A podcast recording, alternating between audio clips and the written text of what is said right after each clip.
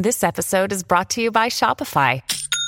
Forget the frustration of picking commerce platforms when you switch your business to Shopify, the global commerce platform that supercharges your selling wherever you sell. With Shopify, you'll harness the same intuitive features, trusted apps, and powerful analytics used by the world's leading brands. Sign up today for your $1 per month trial period at shopify.com slash tech, all lowercase. That's shopify.com slash tech.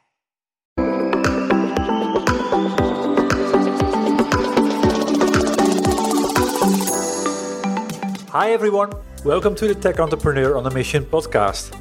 My name is Ton Dobbe, and I'm the founder of Value Inspiration and the author of The Remarkable Effect.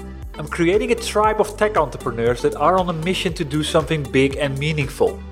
I invite you to join the tribe as well, especially if you want to create change that matters and put your software business on momentum that you're proud of. The goal that I have with this podcast is twofold. Firstly, to inspire new forms of value creation by sharing compelling ideas and stories about the potential we can unlock when technology and people blend in the right way. And secondly, share experiences from tech entrepreneurs like you about what is required to create a remarkable software business and how to overcome the roadblocks to do so. The guest on my podcast today is Jacqueline Schafer, founder and CEO of Clearbrief. I was doing a pro bono asylum case where I was representing a woman and her toddler. And in, you know, in those cases, it really comes down there's a final hearing and it's life or death for these individuals. And so there was a moment at that hearing where I saw the judge was pretty like not inclined really from the first moment we walked in, not inclined to find in favor of my clients. I could just sort of tell from his demeanor. But I pointed him to a sentence in my brief, which was like a 50 page, you know, intense legal, you know, document. That was what convinced the judge was seeing he he looked at the evidence, he looked at that report in the context of my argument, and we won the case. This is Jacqueline. She began a career as a litigation associate at the New York law firm of Paul, Weiss, Rifkind, Wharton, and Garrison she spent the majority of her career as an assistant attorney general in the Washington and Alaska attorney general's offices, where she specialized in appellate practices and complex litigation. Before joining the startup world, Jacqueline also served as an in house counsel for the national nonprofit Casey Family Programs, where she negotiated agreements with the state courts across the country and managed impact litigation. She graduated magna cum laude from the University of Pennsylvania and cum laude from the Boston University of Law.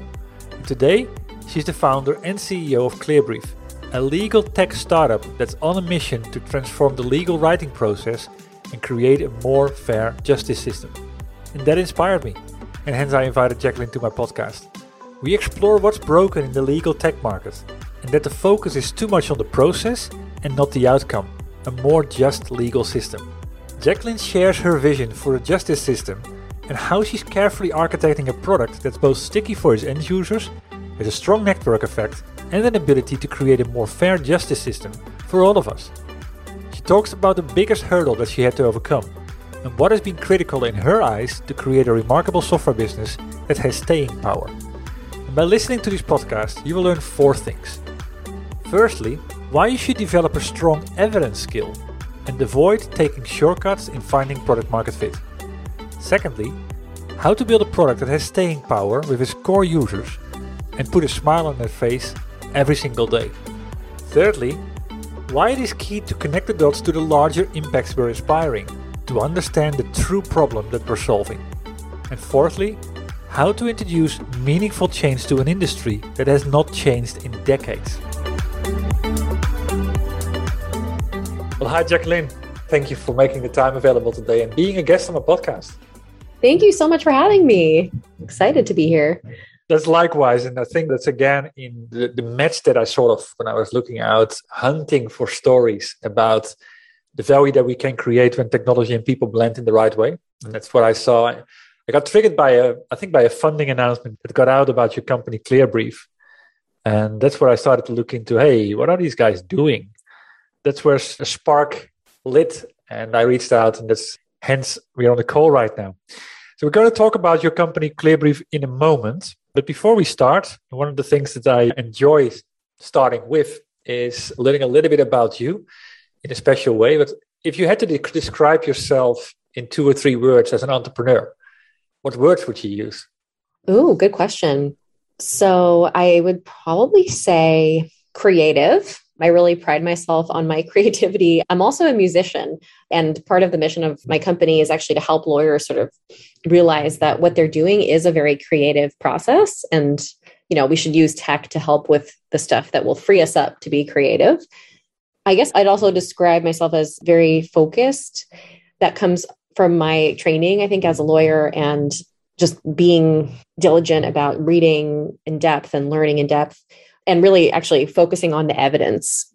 So, yeah. And of course, like justice oriented, because that's why I became a lawyer. That's really the vision and the mission for the company is, you know, I never want to forget that that it's not just about tech for tech's sake. It's it's about the end product, which is having a more just system. Nice. Yeah, that's uh, that's also what, what triggered me, and I liked like there's some of, some of these things like lawyers and being creative, sort of yeah, that stood out to me as well. well hence the, the, conversation we're having here. So I saw that you you on, on LinkedIn. It says you started the company in January 2020. Very interesting moment in time, as we all know by now. But you didn't know that by then. Tell me a little bit about it. Like, what did you see? What was the problem that's was out there? What was broken in the market that required a solution like yours? Yeah. So, I mean, I've been practicing as a litigator, you know, an, an attorney. Some of my friends who are, you know, corporate attorneys are like, you're a real lawyer who goes to court. and really, it was my, you know, experience for the past 13 years that the way that you win a case really comes down to the writing that you're filing with the court. And even beyond that, it's what are you referencing in your writing? Because in the US, sort of the norm and the gold standard for when you file anything with the court is that almost every single sentence in that document should have a citation to either a factual source or a legal source.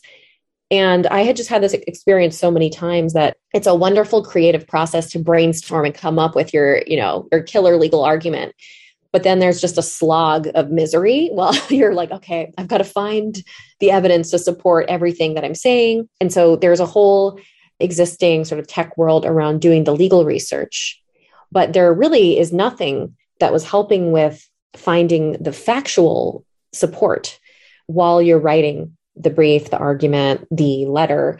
So that's the core idea that Clearbrief was built to solve. And it's really also based on a, a really formative experience I'd had right before, you know, I started the company when I was doing a pro bono asylum case where I was representing a woman and her toddler. And in, you know, in those cases, it really comes down there's a final hearing and it's life or death for these individuals. And so there was a moment at that hearing where I saw the judge was pretty like not inclined really from the first moment we walked in not inclined to find in favor of my clients. I could just sort of tell from his demeanor. But i pointed him to a sentence in my brief which was like a 50 page you know intense legal you know document. And the evidence that i was talking about in the brief which was a therapist report and in that report like the therapist was saying this this was real trauma that you know in, in an asylum case in particular, it's really hard to find evidence a lot of times because people have fled their home country, so they don't have a lot of evidence. But True. that that was what convinced the judge was seeing he he looked at the evidence, he looked at that report in the context of my argument, and we won the case. And so I, I really was, you know, it was such an amazing moment as a lawyer where I felt like I really helped them. And the way that I did it was by, you know, it's the combination, right, of, of the legal argument and the craft that goes into that theory. But you need the evidence and you need to be showing it to the judge. So that's really the core of what Clearbrief does is it it surfaces so people can see that the source while they're reading your argument. Yeah. Fantastic anecdote. And it brings the whole the whole thing alive in such a in such a way that you instantly see the importance of it. So, yeah, I um, mean, that was that was such an exciting moment. Like I think we both cried, me and my client. I can imagine. but isn't that what yeah. it's all about? It's not only about crooks, you know, it's about justice. And yeah, I can I can completely understand that, and I can I can also get to your point where you got your evidence and your you're going your of your pitch that you're going to use in order to make the case, and then that you have to go through that process of yeah that nobody likes to do, and that's where technology can really help and like create solutions as one plus one equals three.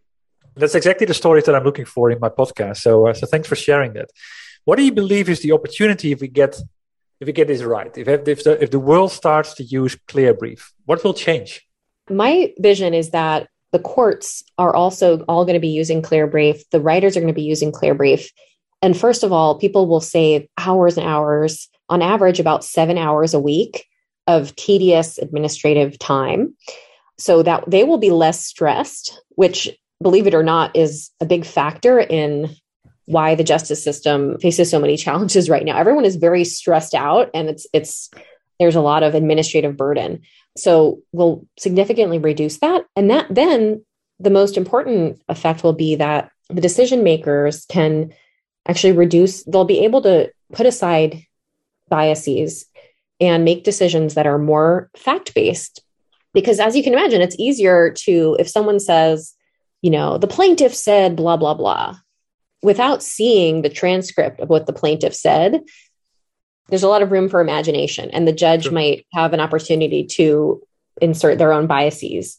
But if then they can actually look at the transcript, read that context, the judge is forced to grapple with, like, okay, well, it, you know, looks like this is the answer. So I think we'll be able to have more fact based decision making in our justice system and more fair outcomes that's what I was looking for, for that word fair, yeah, because that's, I think, the essence of this the fairness of things.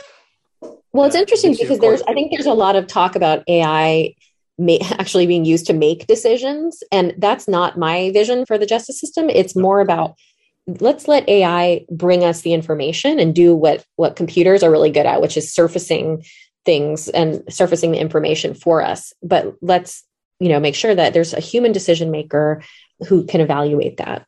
True, true. And I completely agree with that. That's where the real value is coming from because it's not that maybe AI, of course, can do a very good job at doing all of that.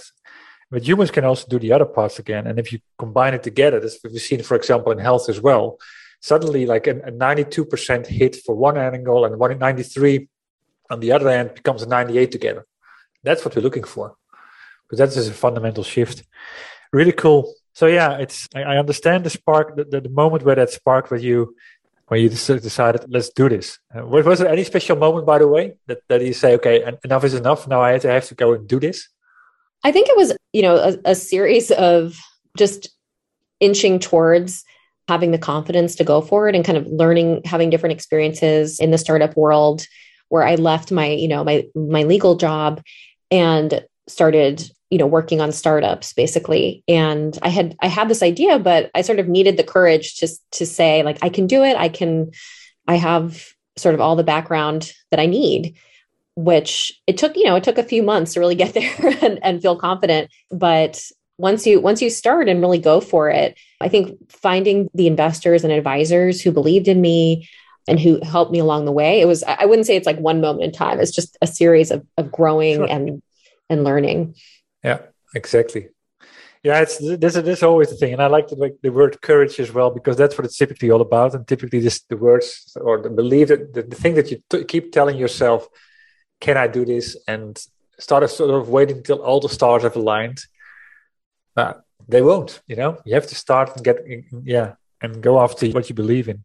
So, when I first joined, the, oh, sorry, I just want to mention one more thing, which is like when I first joined the startup world and started getting involved with it here in Seattle, I did sort of feel like people said, "Oh, you're a lawyer. You're, you know, you're risk averse. You're not going to, you know."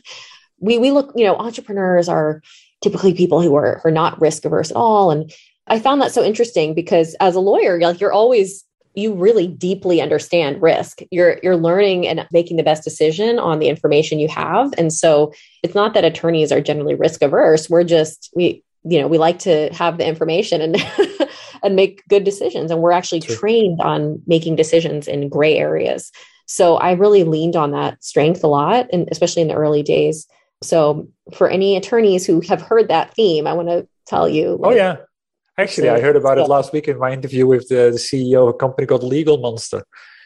Oh, cool. Stine from Denmark. Similar thing. She was also an attorney and let go of those type of things. Let go of the risk. Just go and do it because it, yeah, there's things crash in those worlds. Let's talk a little bit about from the start of the company until you start, you, you got your product together. What I'm always interested in, also kind of in relation to the book that I wrote, Remarkable Effect, is I mean, how did you start? What decisions did you take in the product strategy to make it do the remarkable things that that you wanted to do? I mean, at the end, it's about thousand decisions, but some are more important than others. Any argument on that? Yeah. So I think early on, what the, the approach that I took in the first several months of the company was more about developing the underlying algorithm and testing that versus making it a full product that the end user could interact with end to end.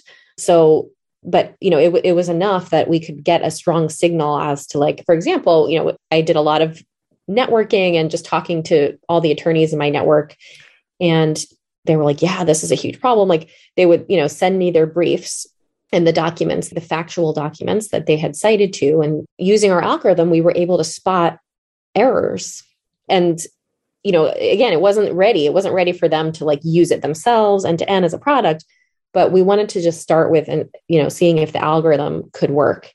And we were finding that we were catching errors that people were making and that even in this primitive format we were you know able to deliver value.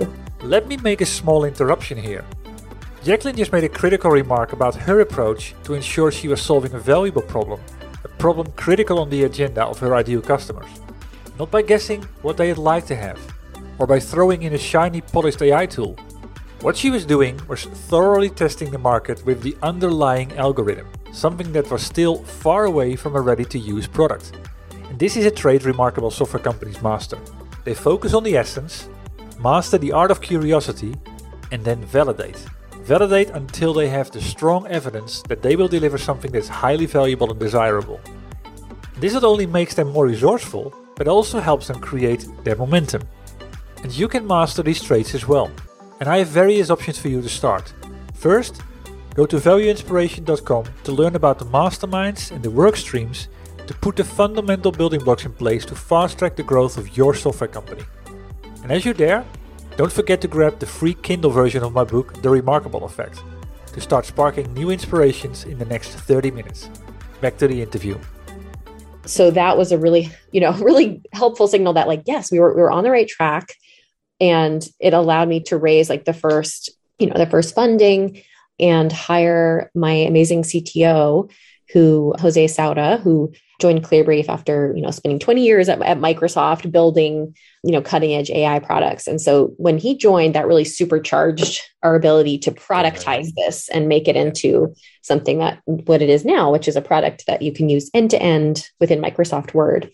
Okay so it's yeah it's, it's part of the tools that these people use anyway. Exactly. Mm-hmm. yeah, that was a big yeah. a big decision that we we also made to really go where like 99% or it's like a ridiculously high percent of attorneys and judges in the US use Microsoft Word because it, you know, is just ingrained in the culture of the law here to use it for your legal pleadings. And so that's where people are, where they're writing, where they feel comfortable. So let's introduce the really cutting edge tech into that that safe, happy place. That's true. Yeah. Yeah. When we when we create technology, we always think, okay, it needs to be our interface and we can do that better. But at the end, if you take people away from from where the work really happens the question is whether you will get the adoption that you that you're hoping for i've seen a couple of big mistakes there already so that's a very good yeah kind of yeah underlying decision and uh, of course it helps you also to make progress and focus on where you're good at 100%. I mean, I think we take for granted Microsoft Word. The reason why it has such staying power as a word processing tool is that it does do very sophisticated things. And the legal world is an area where they need like special italics, special symbols, you know, that kind of level of sophisticated word processing. Like Google Docs still really hasn't gained wide adoption among the lawyers because it just, there's certain features it just doesn't have. And so if Google couldn't crack like making a really good word processor, it seems like, you know, we'd better stick with, you know, let those yeah, yeah. companies do that part. well, I mean, at the end, you know, you're a startup, and you also need to need to be resourceful with your people. And where, where do you create? Where do you put time in, and, and where do you leave it? Exactly. So this is you get so much out of the box if you just leverage the power of that of that platform. And they also happen to be there anyway. What has been a really hard nut to crack in the development process, possibly, or kind of getting to market product market fit? Do you already have product market fit? Yeah, I mean, I think we have really strong signal in that regard because we are getting such you know really good usage consistent usage from our early users we're we're already working with you know government agencies and about to start working with courts and yeah. you know across the country basically so the traction that that we've gotten so far being such a young startup really does show that this is an idea that lawyers are ready for i think the hardest nut to crack actually has been certain aspects of the ui to be like it's it's funny because just making it so easy and intuitive for a group of people who have not had tools so for example, like like I said, I mean, really litigators, the kind of lawyers who go to court, right? Like they have hardly had any legal tech available to them. There's been, you know, advances in in doing the legal research, but that's not a complicated UI really like for that task.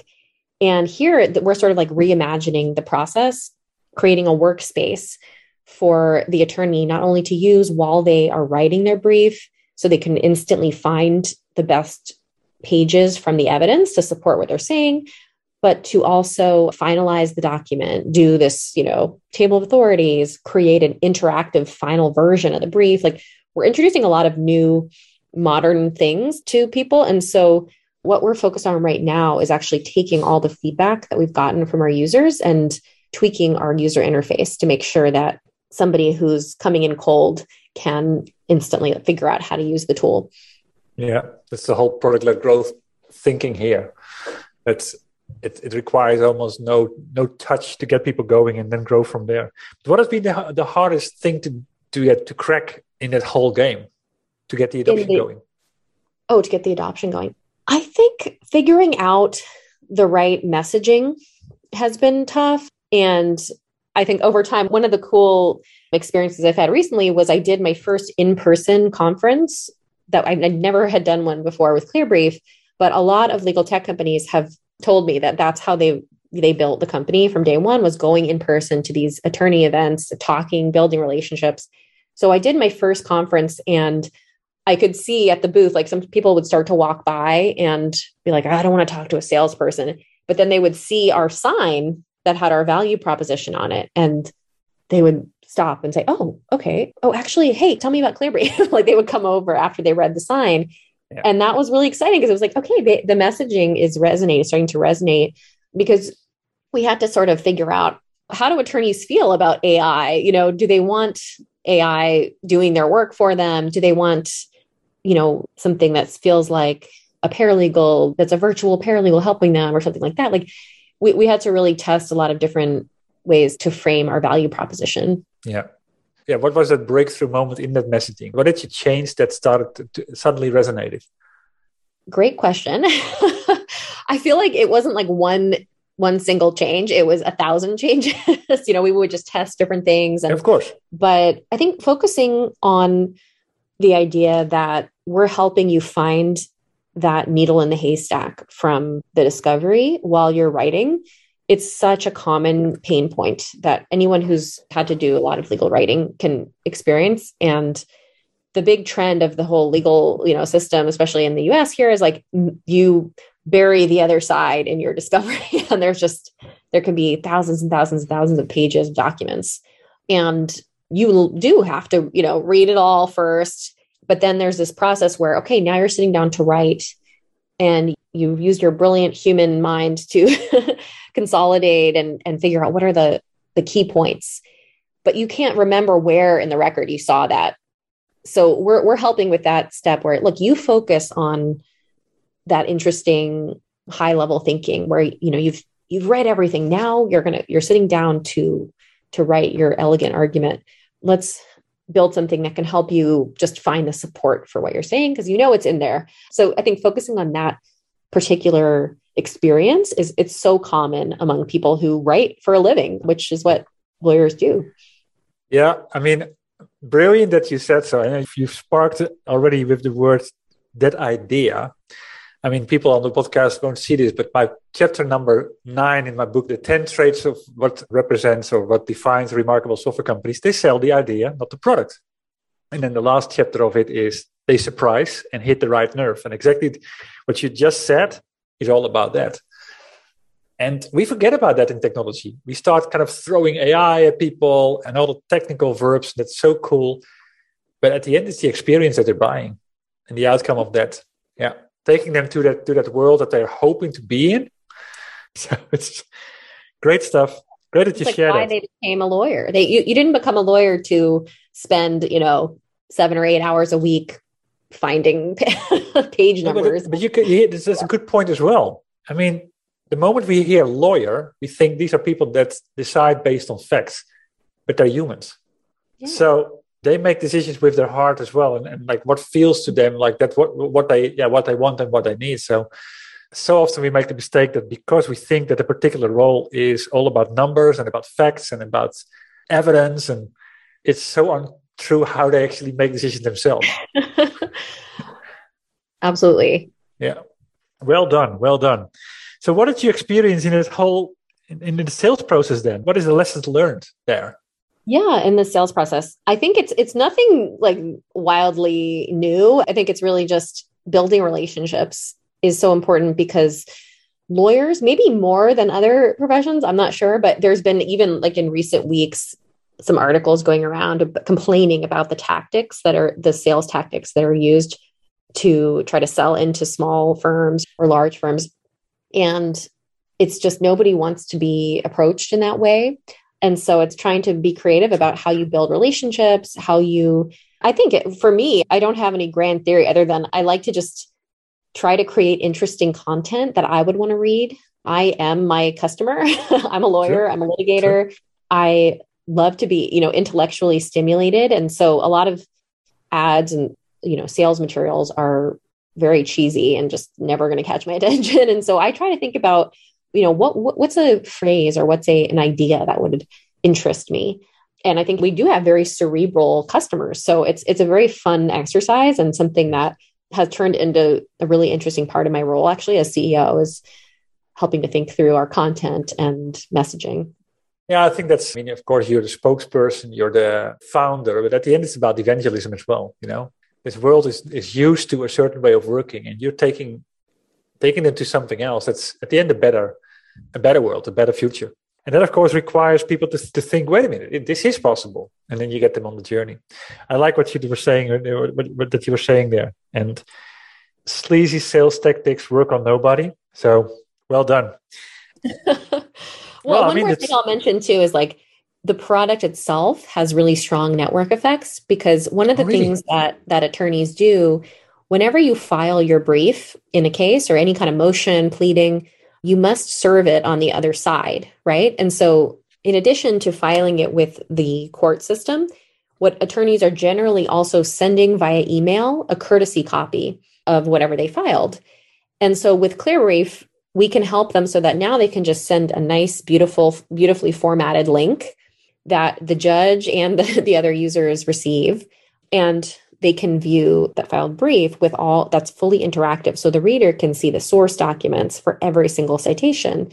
Yep. And that is a very powerful network effect because instead, you know, everyone would much rather do that rather than send a bunch of PDFs. True. So it's very exciting to see, you know, the response to that yeah. feature. So you not only kind of sell this product to be used by your customers, but it's also going to be read by everyone that is involved in the case. Exactly. I mean, that's what briefs themselves have their own network effects because we're all reading them, you know, in, in especially in big cases across the country, people are trying to read the briefs and the opinions, understand what's going on.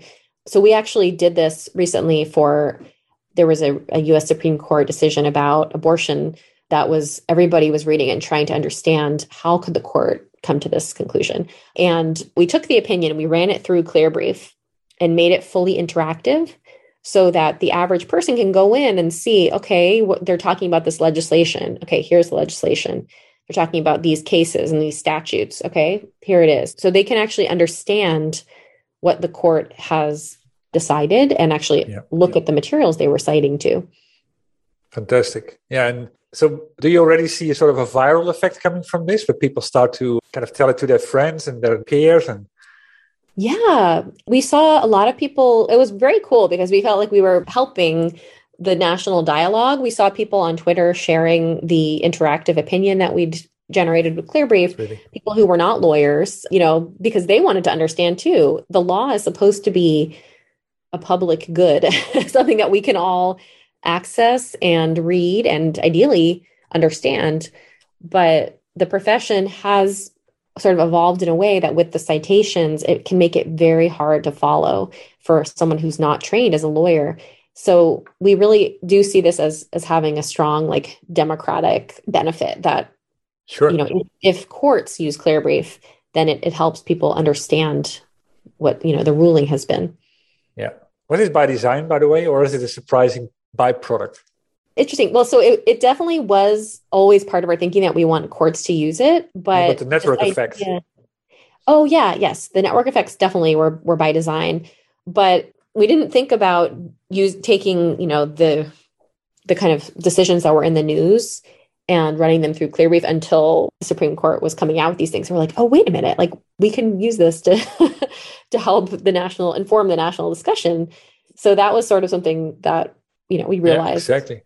Yeah, that's that's true. Specifically for those big cases that is, that are so emotionally loaded. It's yeah. great, great, great example. So yeah, January 2020. I mean, I have to ask the question. So you launched uh, you started when, when did you launch the product officially for availability or general availability so it took a while it wasn't until march 2021 that okay, we actually had the product that it was in a form that could be you know used by the public easily you know what i mean so the entire yeah that entire period was spent really validating and testing the underlying technology that the algorithm and the ai yeah. piece of this and also really you know building the team and the investors and the advisors that allowed us to you know eventually launch in i think it was in march 2021 we yeah, okay. we actually launched the product. But i will say it was extremely difficult to fundraise. When i was getting ready to fundraise it was like right after the pandemic hit. Yeah. But in some ways, I was also able to get meetings with people because everybody was stuck at home.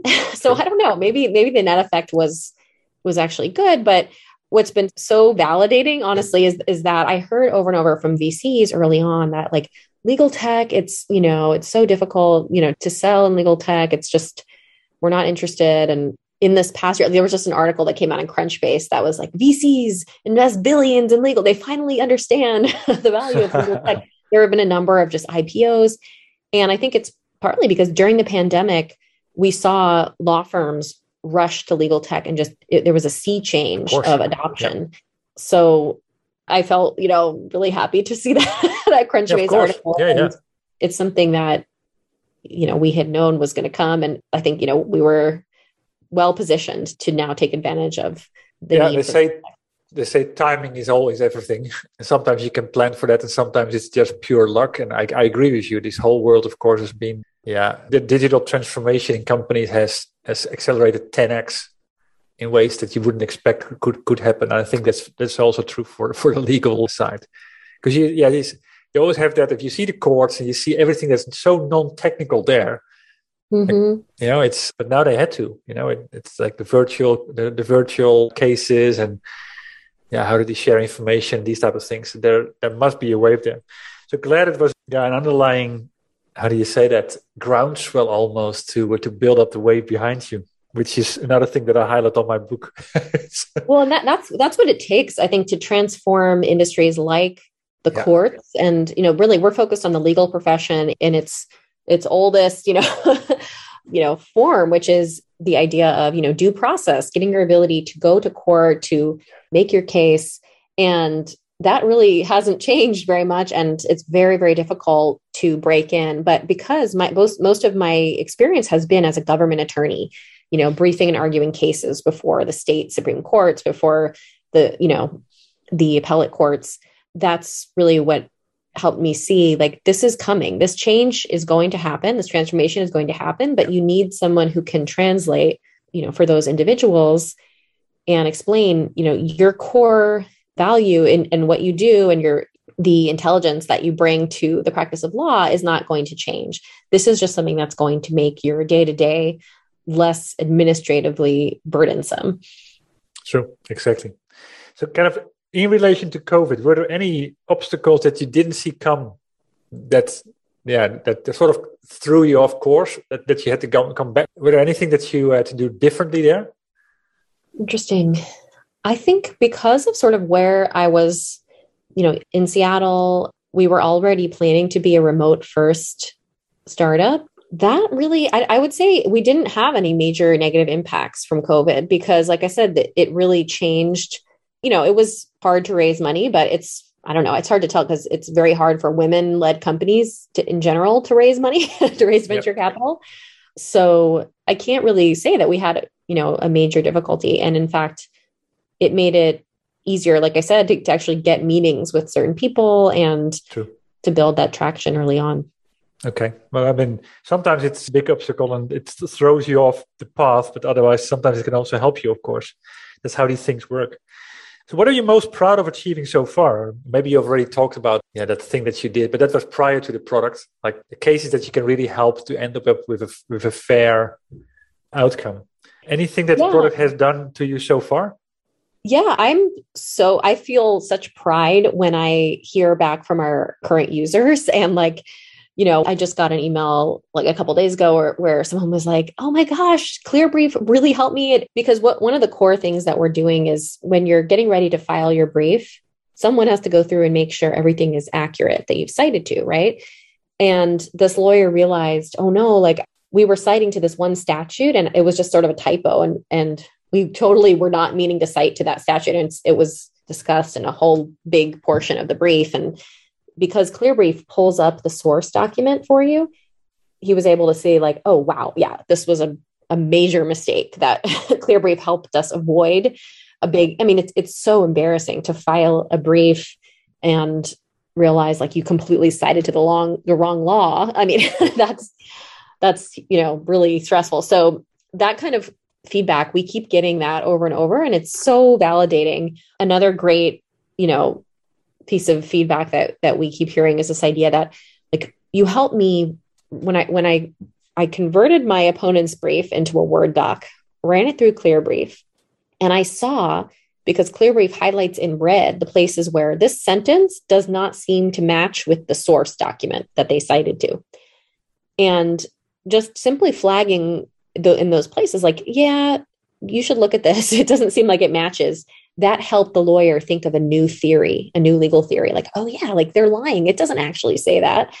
That is so, so exciting. And it feels like, you know, we really use technology in a way that inspired people, that helped them write a better argument and be more accurate in the court.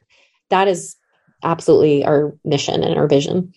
Yeah, that's what you, that's what you started off, like the creative part and helping lawyers be creative as well. Absolutely. Yeah, so it's good that you that yeah these things are coming out and that they're being recognized by the people that actually use the product. So I've referred to my book already, and it's about the ten traits that define a remarkable software business.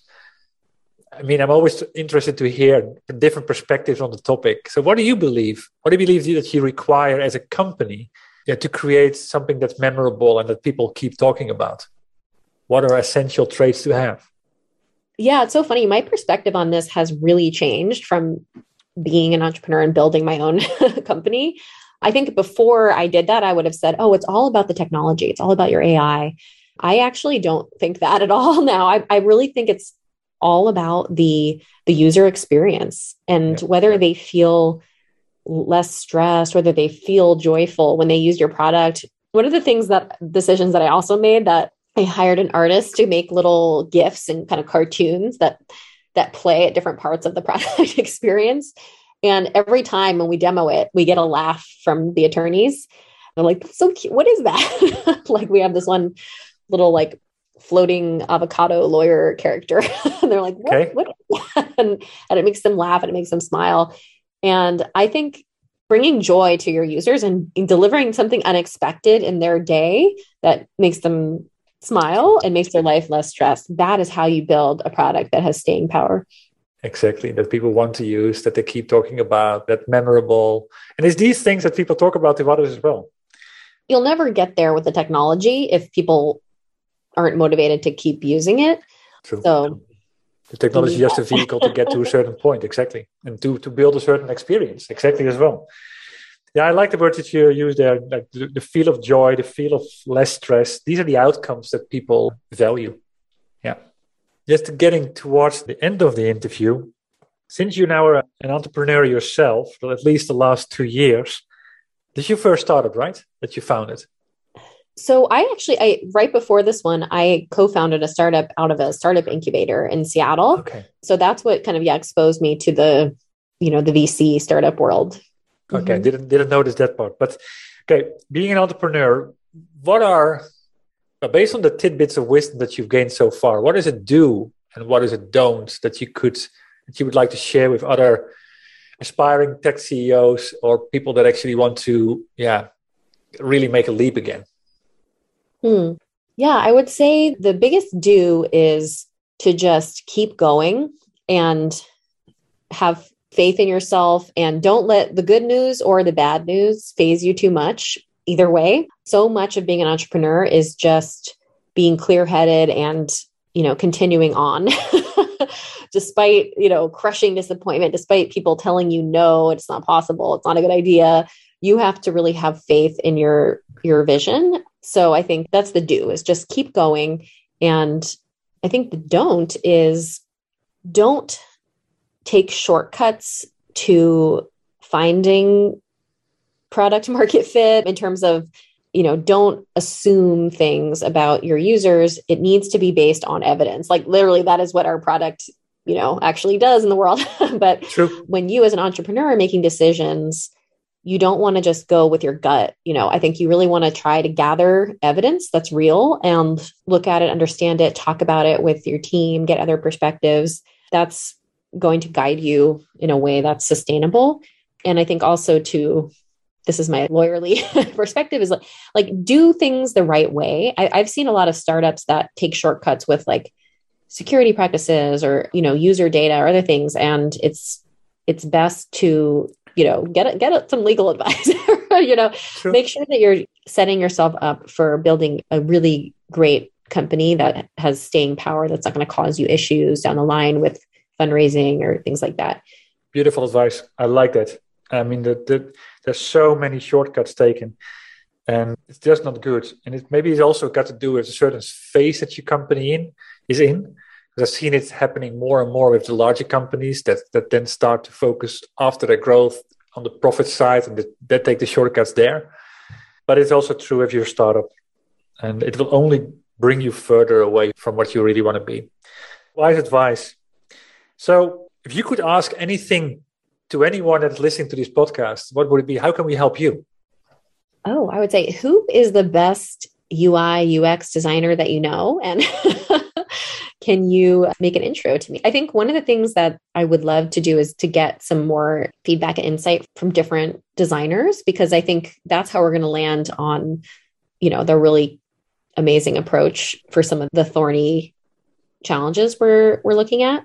So, yeah, I think that it's definitely a niche that there are a few people who focus on the justice system and legal design, that kind of thing. But I think that bringing in design expertise from different types of products is yeah. really valuable. So I, that's what I'm personally looking to have more of those kinds of conversations. Great advice to ask for. I mean, there's definitely, of course, people that have broad networks and they know, know the right people for, to do that. So, yeah, last question like, where can people go to find out more about Clearbrief and to connect to you to say hi? Yeah, so they can go to clearbrief.com. Also, clearbrief.ai will take you back to the, the same place. And please reach out, email at hello at clearbrief.ai. We would love to talk with you about the law, your, you know, you know, justice system vision and how we can help make the legal world less stressful. Great. Thank you very much. And I mean, I really like the, the interview, the lessons that you've shared, the vision behind your, your product and business. I love the anecdotes at the beginning about uh, how it's really an emotional thing at the end and creating a more fair legal system. So I'm, I'm really an advocate of your mission there. Yeah, I mean, the wise lessons that you shared as well. I mean, I've made a lot of notes here, and I'm hoping that people that are listening to this will do exactly the same. So good luck on the journey. Thank you. I don't have it all figured out at all, but I am lucky to be able to have a lot of, you know, advisors and other people to to lean on. And so I that's my other, I guess, big piece of advice is find really great advisors who can be your sounding board. Yeah. You don't create strategy on your own and you need people that can give you the outside in perspective. I completely agree with that. So, well, thanks and take care. Thank you so much. And this ends my conversation with Jacqueline. And I hope you enjoyed it. And if so, please leave a review on iTunes. And if it inspired you, please share it with other tech entrepreneurs on a mission that you have in your network. Other than that, thank you for tuning in to this podcast. I had the honor to speak to Jacqueline Schafer, founder and CEO of Clearbrief. As said, the goal that I have in this podcast is twofold. Firstly, to inspire new forms of value creation by sharing compelling ideas and stories about the potential we can unlock when technology and people blend in the right way. And secondly, share experiences from tech entrepreneurs like you about what is required to create a remarkable software business and how to overcome the roadblocks to do so. Before I close, I have two more comments to make. If you know other tech entrepreneurs on a mission that have a story worth sharing, please send me an email at ton.dobbe at valueinspiration.com. Building the momentum all starts with revealing the ideas, and that starts with you. And if you want to know more about my book, or you're interested in joining the Remarkable Effect tribe, please visit my website at www.valueinspiration.com. Thanks for tuning in. And you could do me a big favor by rating the podcast on iTunes or provide me with your feedback directly. I'll see you shortly on a new episode.